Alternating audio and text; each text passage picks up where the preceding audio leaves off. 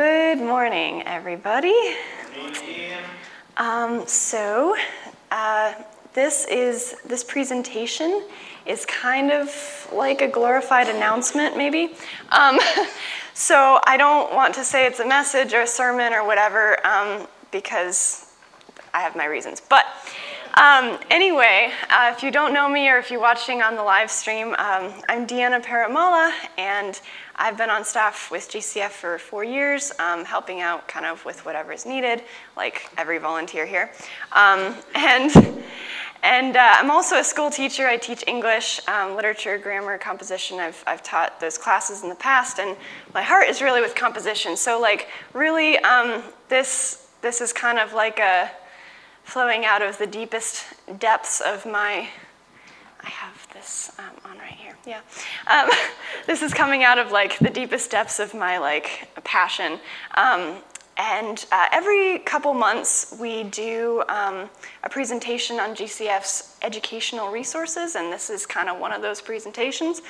Um, it just so happens that most of our educational resources are written, I, so I thought that it would be appropriate to um, present some scriptural thoughts, some other people's thoughts, and a few of my own um, thoughts on the benefits of reading and study.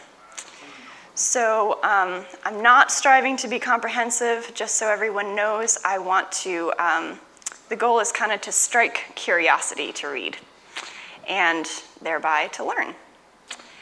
Um, so, uh, the first, the quote up here, oh, thank you guys. The quote up here is from R.C. Sproul, which is actually a book he wrote. It's called Everyone's a Theologian. Um, and I've not read the book, oops. Um, but uh, I know his thesis. His thesis is that um, it, this isn't just like an encouraging thought, like you can read too. It's, it, you know, you can be a theologian. It's, it's a fact that everyone is a theologian. His point is just that we're either a bad theologian or a good theologian. So that's the thesis of the book. Um, maybe someday I'll read it.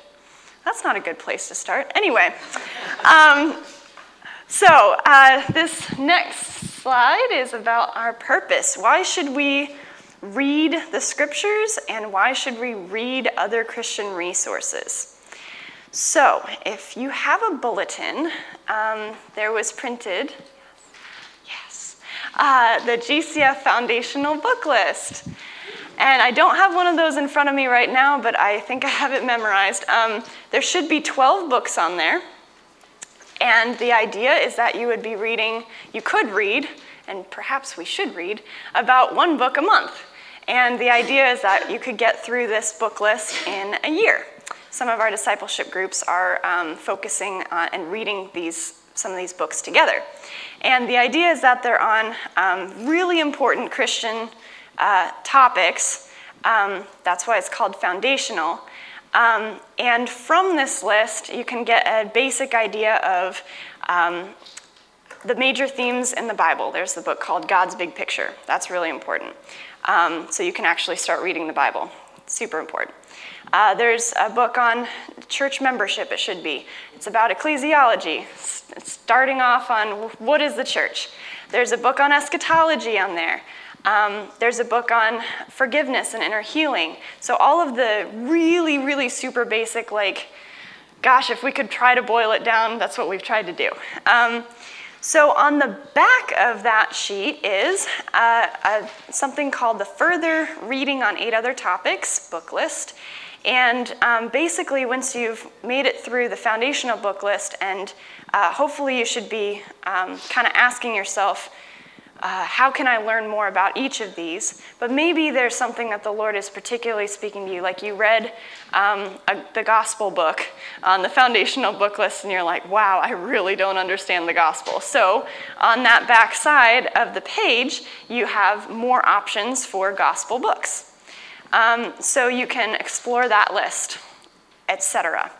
Um, that's not even a comprehensive list. I, I hope in this, um, in this presentation to say that there's so much out there to discover that it's a lifelong journey, and this is just a, a good starting place if you're having trouble. That's why there's etc. up here. Yeah. All right. So, why godly curiosity in reading? Because God offers us the opportunity of a lifetime. And um, our God doesn't just say, You're the answer, go for it, have fun, figure it out. In a sense, yes, because we have to discover, but it's written for us. And it's super exciting. We don't have to reinvent the wheel because God already invented it, and, um, and He's given us that blueprint. So it's super exciting. Um, the question really comes down to not, um, not whether we have what we need, but if we're willing to, if we're willing to read, if we're willing to discover. So, because we live in a world of sin, there are common hindrances to, uh, to getting started. So, uh, one of those common hindrances is feeling overwhelmed, especially on the first read through of the Bible. It's really hard. Sometimes we can feel overwhelmed, and uh, and I don't think any of us are unaware that there's a battle going on, like spiritually, like every day. yeah. So um, so it's really easy to to feel overwhelmed. The Bible is a large book. Um, or maybe you're confused because you started in Genesis and you're really excited. I'm going to read the Bible. And then Leviticus, you're like, what? Help me, Lord. Um, you know, maybe you can't fit that into, you know, what you're, what you're going for. I, you know, it's, it's, it can get confusing.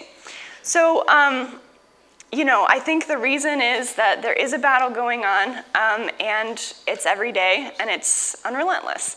And um, if you're in that position, um, pray and ask God for a godly curiosity.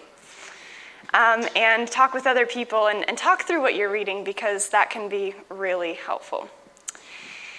Another hindrance, um, I struggle with this one. For those of us who have grown up and know the Bible, right? maybe. Um, sometimes we can be a little bit bored, like, oh, yeah, I've read this before. I know this part. I know this story. Yeah, familiar. I know that. Um, so, that attitude, you know, you have some recognition of like some facts and then a general disinterest in what you're reading. So, um, whenever I have that thought now, this like big, burr, burr, like red light, you know, repent. your pride is taking over your life. Yeah, so um, I find this verse to be really helpful from, from Luke uh, 3 8. This was John the Baptist, and it's um, and he's speaking to the Pharisees, and this mindset is very Pharisaical. Um, so, if we have that attitude, please please keep this in mind. Bear fruits in keeping with repentance, and do not begin to say to yourselves, "We have Abraham as our father." For I tell you, God is able from these stones to raise up children for Abraham.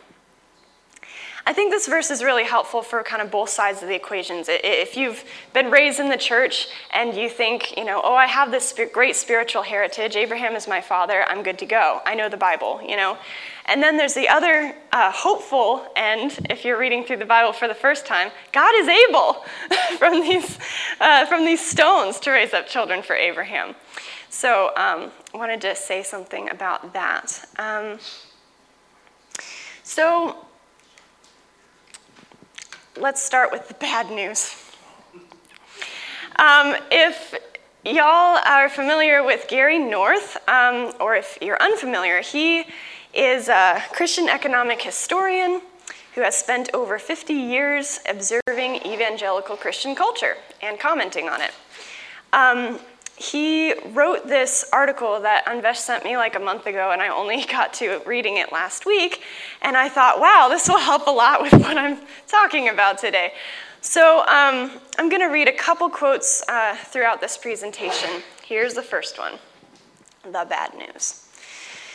It is not sufficient to announce that the prevailing establishment world of scholarship, literature, and academic uh, hierarchies is intellectually bankrupt, even when the accusation is true.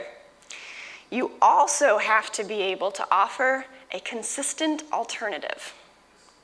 When you see that the ship you are on is sinking, you had better be able to provide a lifeboat. Protestant evangelicalism offers no lifeboat. It does not even have blueprints for such a lifeboat. It distributes a series of untested life preservers. It's every man for himself. The water is close to freezing, death through hypothermia beckons. Yeah, really heavy place to start, for sure. Um, so, from this uh, quote, I kind of want to talk about reading. Reading is not just something that's beneficial.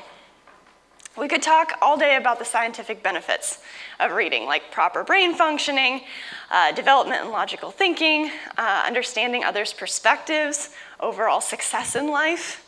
Uh, leaders are readers, readers are leaders. Has anybody heard that? No? Yeah, okay. All right. It's true. All these things are good, and all these things are true because they're deeply connected with our being made in the image of God.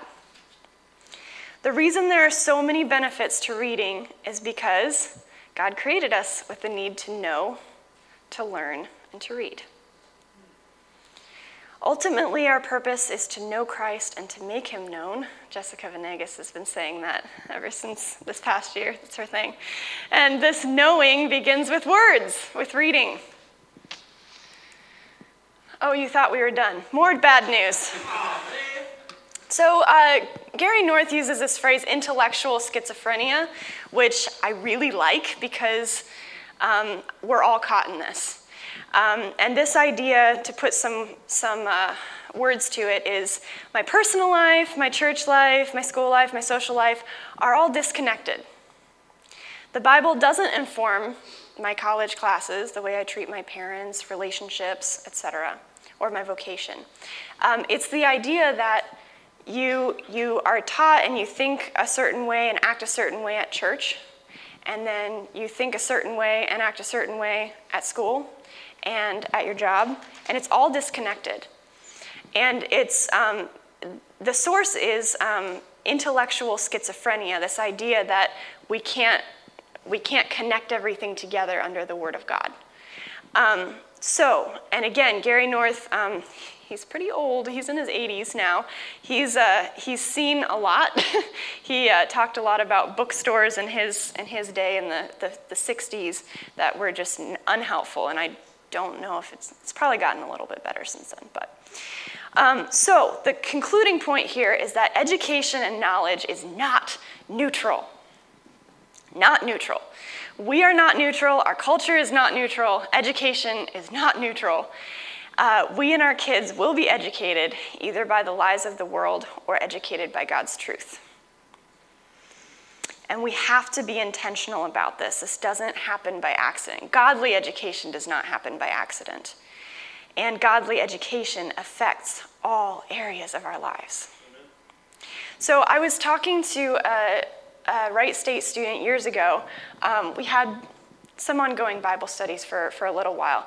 Uh, she was raised in a Christian home, and um, and I brought up this idea of like, you know, it's really important to like know these things so we can like teach others, teach our kids, because like, you know, otherwise they're just gonna appropriate the lies of the world, right?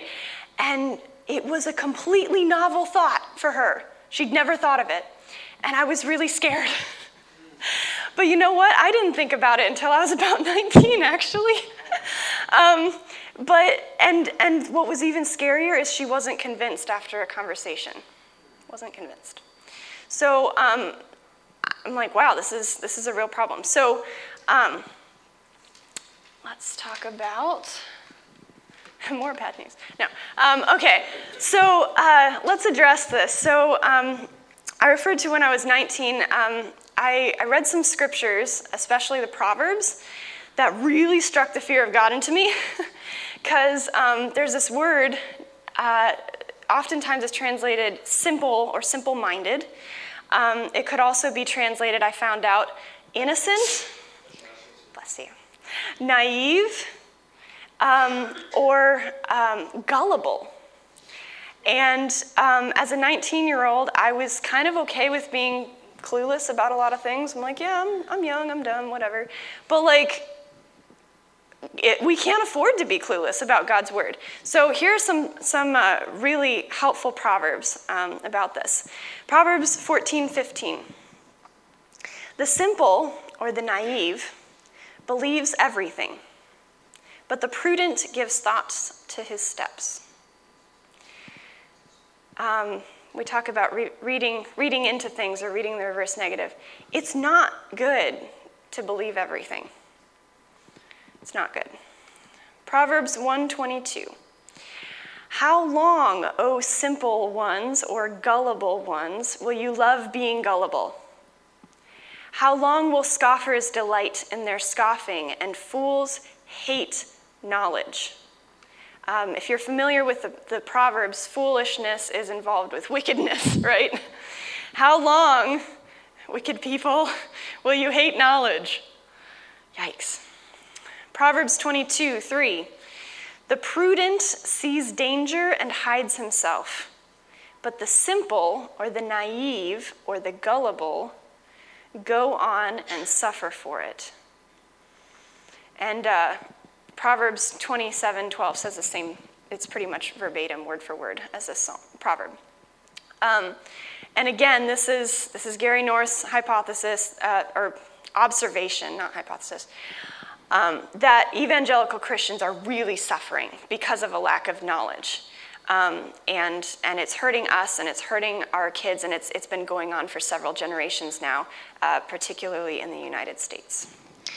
So, you thought it was bad? It gets worse. Oh man, this one, these two are like, this is where what got me really scared. I posted all these up on my bedroom wall back when I was living with the Grays. I was like, Lord, help me. Proverbs 132 For the simple or the naive are kind of worse off than the rest of the world. Yeah, right? Killed. This is a matter of life and death.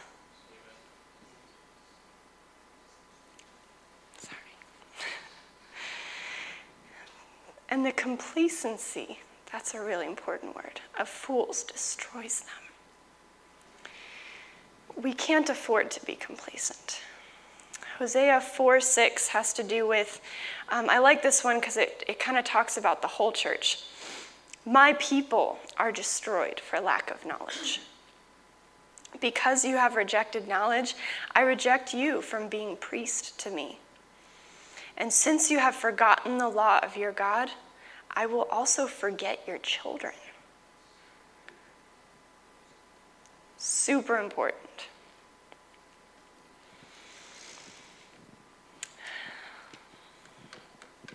Then the good news. Psalm 119, 160. The sum of your word is truth, and every one of your righteous judgments is everlasting. We have God's word, and the sum of his word is truth, which means we have a lot to discover. And Deuteronomy 5:33 shows the promise. You shall walk in all the way that the Lord your God has commanded you, so know it and do it, that you may live, and that it may go well with you, and that you may live long in the land that you shall possess. Awesome. Awesome promise. So, begin with the Bible, right? This is another quote from that same essay.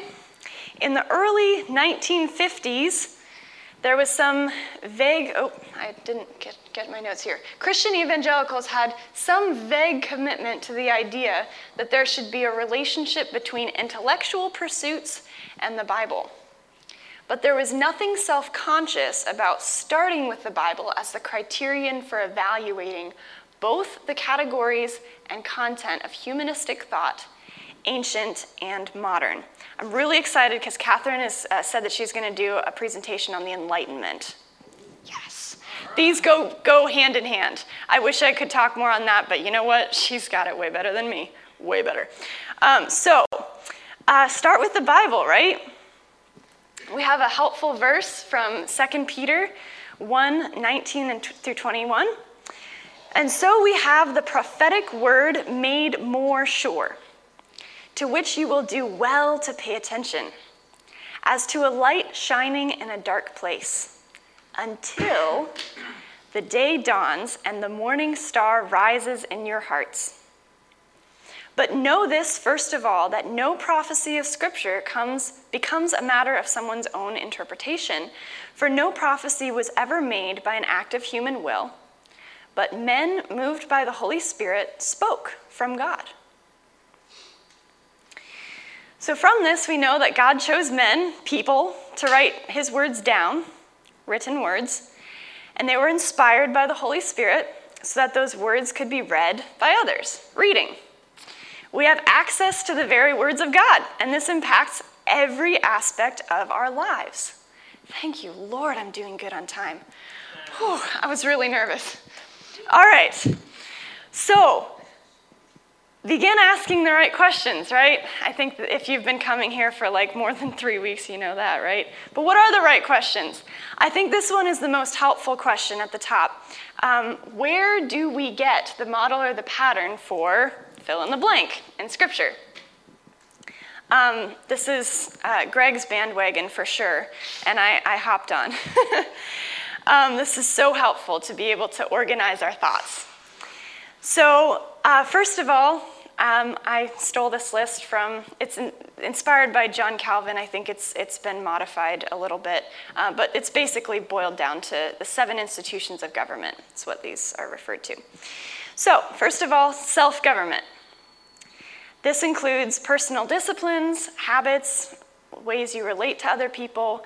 Um, the, where do I or we get the pattern for self government in the scripture? This is not necessarily a rhetorical question, but I, I hope that you'll have this question as you're studying. Where do we get the model for family in Scripture? This would include roles husband, wife, father, mother, child, children. Where do we get our house rules in the Scripture? How do we know how to pass things on to the next generation in the Scriptures? Where do we get the model or the pattern for church in the scriptures, for loving and serving one another, for our church services, how they're run, for our leadership and how, how uh, leaders work together, or not? I mean, just think about it, right? um, where do we get the model or the pattern for education systems in Scripture? Um, this could include every academic discipline that you could think of uh, philosophy, worldview, art sciences, etc., etc. Um, I love how no matter what your vocation is, you can get some awesome things out of the scripture and, and just like, that's really special for your own vocation. Speaking of which, um, where do we get the model or the pattern for vocation or, or our finances or our economics um, and how we view that? This could in, should include our calling, our stewardship, tithing, giving, saving, um, saving for the next generation, super important. Where do we get the model or the pattern for media in Scripture? And um, I'm sure I'm missing something, some really important things on this, but the way I perceive media, I'm looking at Teresa, is like, like communication, like between um, peers, between uh, people groups, between nations. Um, and then also, uh, I think media has a lot to do with um, with fighting for justice, for, for speaking up for the, the justice for the poor and the oppressed, um, widows, orphans, etc. Of course, there's a ton in scripture about that. Um, where do we get the model and the pattern for civil government in scripture? This would include um, how we treat uh, our local leaders, governors, president, or king, um, and how we get involved in ourselves. Elections, yes, our participation in elections. Very important. I should have included that. Um, I didn't include this quote on the screen. I took it off because I thought I didn't have time. But another point that Gary North makes is Christian evangelicals have insisted that the Bible does not deal with issues outside of the soul, the family, and the institutional church. Um, so that's the first three, which are very important. Think about the last four. I don't think, um, I don't think those are emphasized as much um, in the church today.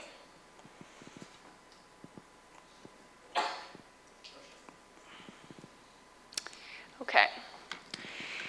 So we move to godly curiosity in reading the Bible. So, thank you, Lord. Okay, um, so I can go into this more. So, um, the Pentateuch is full, the first five books of the Bible is full of commands and what I like to call house rules. Um, I think commands, uh, sometimes in our mind, it's like, oh, God told me this, so I best, guess I better do this. Like, these are house rules. This is how a house should operate. And if, if we're operating under these laws, it's going to go well for us. Um, so I really like, like the expression house rules. Um, uh, it, it's like it's like this, this section and, and other sections of scripture are like a manual, like instructions uh, for building the temple, tabernacle, and instructions for living. Um, I said this in, in, a Bible study years ago that Jesse inspired me to do. um, about it was called Godly Curiosity in the Scriptures, and um, because the Bible is full of these different genres, sometimes we can get bogged down because we have this modern idea that like when we pick up reading it's going to be like we're going to be there in the moment and we're going to like it's going to be exciting it's going to be you know. And then we open and start reading about like sheep and cattle and and you know like kind of awkward stuff to mention like skin diseases and like how it's like what?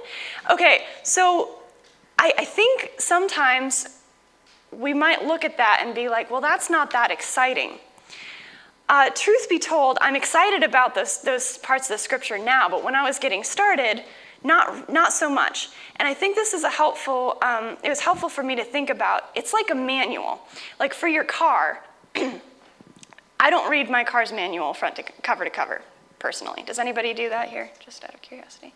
Yeah. Oh, wow, guys. Okay, good for you. Um, you'll know more about your car when it breaks down. I have a mechanic. I go, you know. But when a light comes on and I don't know what it is, who was in my car when that happened? That was, that was Jesse. Wow, you're coming up a lot. In okay, so a random light popped on, and we're like, uh, okay, get out the manual. So I feel like, you know, I'm not, I'm not gonna like pleasure read my, my manual over the weekend, right? But I need to know it. Like, it's gonna be super helpful.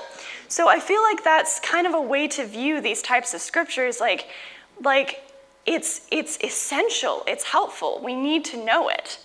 Um, and it's not going to be as riveting, maybe at first, as the, the parables, maybe that you know that Jesus was teaching, or like you know, story where you're there, you're in the action, like you know, Ehud, you know. But it's it's probably not going to be like that at first. But they're they're essential. God God cared so much about us that He gave us these house rules, and it's our our responsibility to study them. Um, genealogies, and the inventory or genealogies is another tough genre um, to get through sometimes. But overall, God cares, right? God cares about our generations and He names them. Can you, like, just think about how many names in the scripture that don't have, they're not anywhere else in the scripture, they're just listed in genealogies. How cool! How cool.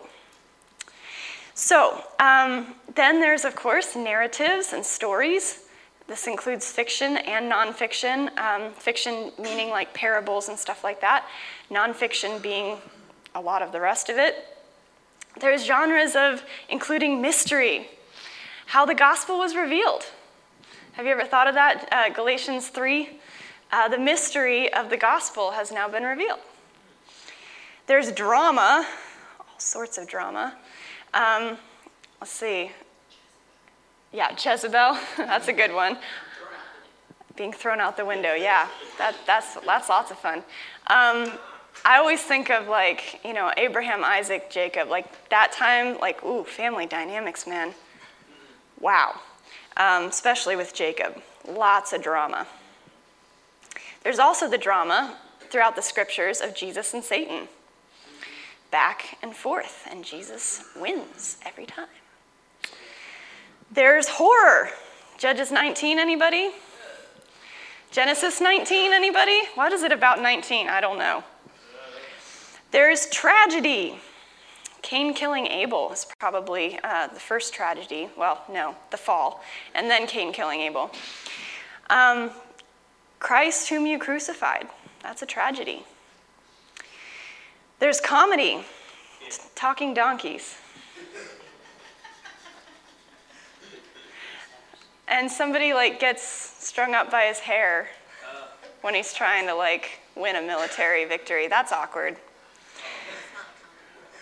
What? it's not very funny. I think it's hilarious. I have a twisted sense of humor. I got it from someone. Yeah, yeah, that's right. And I always think Philemon is hilarious. The book of Philemon, Paul is like, you, you really don't owe me anything, and you know, just do it for the sake of the gospel. But you know, I did help you here, and you know, I'm like a spiritual advisor in planning churches. But you know, just do what you want, do what the Lord says. It's so funny. I love that one. Uh, Philippians 3:15 is also a personal favorite, where he's like, um, you know, do these things and it'll be well, kind of thing. And then he's like, but in, if in anything you think otherwise, God will reveal that also to you. He's like, you know, you're not convinced now. If you disagree with me, God will convince you, because I'm right. I just, I think that's so funny. Anyway, uh, other genres, poetry. There's praise, there's wisdom literature, there's laments, there's love, there's national poetry, um, and often these are set to music. There's prophetic and apocalyptic uh, uh, literature genres. And um, I like to note, compare it with fantasy. And that's not to say that, that Revelation, Isaiah, um, Ezekiel, it's not to say that they're, they, they are fantasy. It's to say that it, it engages our imaginations, right? So, um, and, you know, when Jesus said, I am the door, he didn't expect us to think that he was like a piece of wood or metal, right? That's my easiest example. Okay, so uh, imaginations with prophetic literature. There are also letters, many letters from one person to another. So all these are different genres, and I think we should kind of know that and expect that, um, that they're going to be a little bit different when we read. So, when reading. Um, the first one on here, just as these are just some tips of um, how to read um, and how to get a lot out of our reading. The first one up here is determined not to pick favorites, and I, I would say at least initially. Of course, you know, we have our life verses, we have our, our favorite verses that we love to, to read and are a great comfort to us because the Holy Spirit has spoken specifically through those scriptures. It's awesome. But as far as cultivating godly curiosity, um, to pick favorites kind of stifles things sometimes. Like, oh, you know, when I'm in need of comfort, I go to this, I go to this one scripture every time, you know. Like explore, explore. There are tons of scriptures that are that are of comfort to us. Um, so try not to pick favorites uh, uh for Bible verses, books, topics, Christian authors, etc. Like broaden our horizons. Um, so, uh, kind of determined to make everything, all of it, your favorite. Um, I have a little anecdote. In um, before eighth grade, I really hated history, and now I'm like, how can a Christian hate history? Like, I don't, I don't get that. Um, but I really did. I really hated history. And in eighth grade, I just decided. I don't know if like I talked to my parent. I, I don't know, but I just decided. Oh, okay. Well, maybe you encouraged me too. Who knows? Um, I just decided in eighth grade that I was going to love history. And what do you know? That year, I loved history. So, like, you know, when we decide in our hearts, I'm going to love this, I think it, it, helps a lot. Now, I also, um, I also decided that I was going to take engineering and physics, you know, at least I tried. I tried them. Not so much. I don't like those subjects very much, but at least we try, right? Okay, second of all, um, practice discerning the difference between major and minor themes or doctrines. Um, and a good litmus test is do the, did the majority of scholars agree, Christian scholars, agree about the idea or topic or not? Um, I will read Philippians 2, verses 1 and 2. Um, actually, just verse 2, because that's all I have on my, on my page. Complete my joy, Paul says, complete my joy by being of the same mind, having the same love, being in full accord, and of one mind. Um, and of course, John uh, 17 is part of the high priestly prayer where Jesus is praying for all of them to be one, as, as uh, he says, as I and the Father are one. Um, so there should be uh, a classic example that gets thrown around a lot is like um, how we do baptism, you know, water baptism, sprinkle, dunk, okay. Um, how we do communion, sometimes that's a little bit more debated. But like, you know, get, get an idea for, for what's major themes and what's, and what's not, what's minor themes. And minor themes are important, but um, not something to fight over too much. Okay, uh, and then third, appreciate what you might not fully understand without neglecting the study of it. So, um, because this congregation is, is mostly young people, myself included, um, I think young people have a, a great tendency to have our worldview about this big, and if anything doesn't fit in there, we're like, I'll reject that, you know? And John Gray talks a lot about this, right? Like, like you know, we have the way that we think, the way we were raised, whatever. And, um, and when we come across something in Scripture or, or brought up by a, another uh, Christian scholar or, um, or even a, a Christian friend, um, appreciate what you might not fully understand. And don't neglect, especially the scriptural study of it. Um, my classic example is Judges 11. Um, this is the story of Jephthah. I read this story first probably in high school, maybe before it. I don't know, it helps to have your mom here. You probably, you might have read it to me before then. Um, but anyway, um, and in high school, I was, I hated this story. I just, it completely rubbed me the wrong way. Um, if, if you're unfamiliar, the story of Jephthah, he's one of the judges of, of Israel, and he's, um, he's out to fight a military battle and he promises, he makes a vow to the Lord um, and says, The first, if I win this battle, the first thing that I see when I come home, eh, I'm going to sacrifice to you as a burnt offering. The, the scripture is very clear as a burnt offering. yeah, the first thing. The first thing that comes out of my house. Like, who's, who says that? Who's going to greet you when you come home? A sheep? okay. I don't know, crazy. So, um, so lo and behold, he, he wins the battle, praise God. He comes home and his daughter greets him. He's like, oh man. So, and then the story ends by, you know, longer story, but the story ends by saying, and he did what he vowed to the Lord to do. And you're like, what? Does God approve of child sacrifice? Does he approve of burning people to death?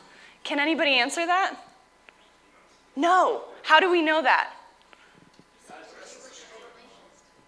Yeah, he said it, right? Back, back to the Pentateuch, there's, there's and elsewhere, um, do not pass your children through the fire to gods. Don't do it. Um, and so, in our modern minds, we're like, oh my gosh, what is God doing here? but did you know that's not the point of the story? First of all, Judges was in a, in a free fall morally. That was a time that was a lot like our culture today. People did whatever they wanted to, what was right in their own eyes, and paid no attention to the Lord. Little attention, rather, except for if they were in a, uh, in a trouble, uh, troubled spot. So, um, I hope nobody takes judges as an example for their life. it's like, this is what not to do. Um, so for, that's first of all. Second of all, um, I read this second time, really confused, uncomfortable. I read it the third time, really confused, uncomfortable. I think it was the fourth time that I read it, and I'm like, oh my goodness, the Holy Spirit was there with me and like, Deanna, here's a drop of knowledge. So, the proper takeaway the victory of the battle came at the cost of the sacrifice of the Father's beloved and willing child, right? That's the point. And if, you know, and, you know, I'm not, I don't think that we should justify anything else about it. I don't think. But that's the point. And so I love that example because, you know, it's a picture of God the Father and his willing Son, Jesus Christ, who won the ultimate battle. Super cool. Um, and sad because, because it's judges. So,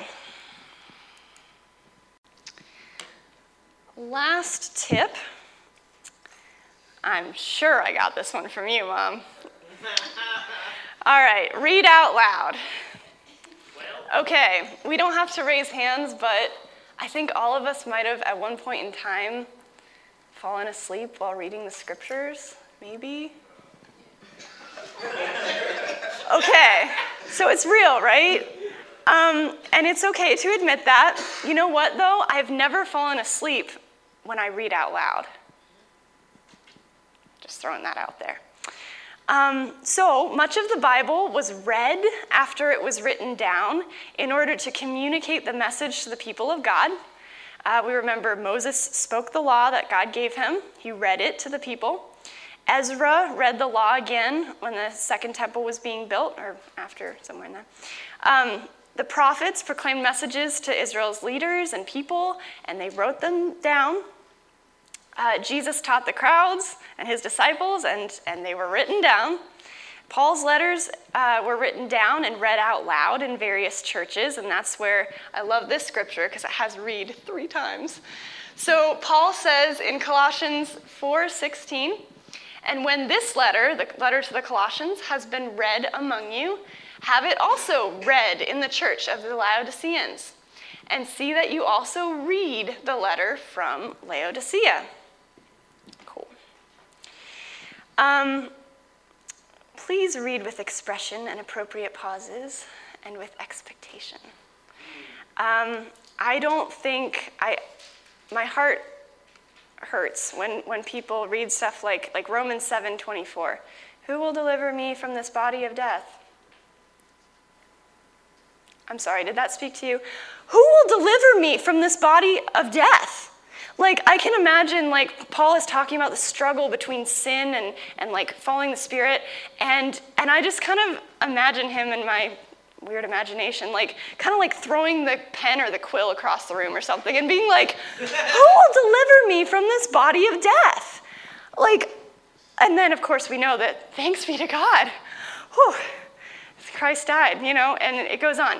So, um, another one, you know, out of the depths I cry to you, O Lord. Out of the depths I cry to you, O Lord. It has feeling. Um, thankfully, that psalm ends on a positive note, too. And then uh, one of my favorites, can't say this without a smile. Oh, the depths of the riches and wisdom and knowledge of God. Awesome. So um, I encourage you, uh, maybe even read out loud and record yourself. Uh, reading out loud, so you can you can read it out loud for yourself. Listen to it later if you're, you know, doing the dishes or have a janitor's job like I used to. Um, long car rides. Um, I'm with you, John Luke. I'm with you. Um, so, anyway, uh, or have people read out loud to you if you know a special, an especially good reader. Um, but if you read out loud yourself, I feel like you can kind of connect more with the emotions of it. So, where to start? Another quote from Gary North The fundamentalist world has never had an academic intellectual tradition. The evangelicals, sometimes called neo evangelicals, have no extensive body of books and journal literature. Um, again, just an observation. So that's why, again, I point our attention to that foundational book list and that eight other topics book list. Does everyone know that the GCF book ministry is located down these steps take a right at the bottom of the steps, and then the first room on your left. It's like right here.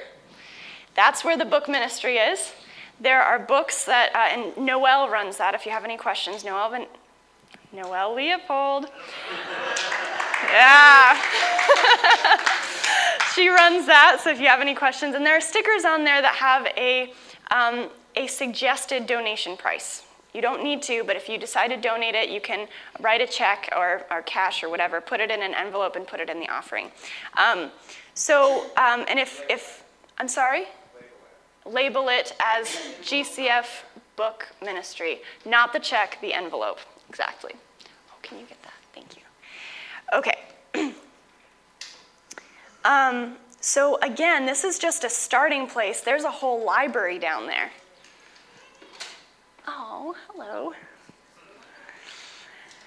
Uh, so, please explore that and, um, and take your time down there. So, here's our conclusion God's movement of world restoration through his church depends on his people reading and studying to discover Christ's blueprint and pattern for everything. And we will end on a positive note Jeremiah 29, not 11, 29, 13, and 14. you will seek me and find me when you seek me with all your heart. I will be found by you, declares the Lord, and I will restore your fortunes and gather you from all the nations and all the places where I have driven you, declares the Lord. And I will bring you back to the place from which I sent you into exile. Thank you, Lord. I just feel like praying. Lord, um, we ask that you would help us in this journey.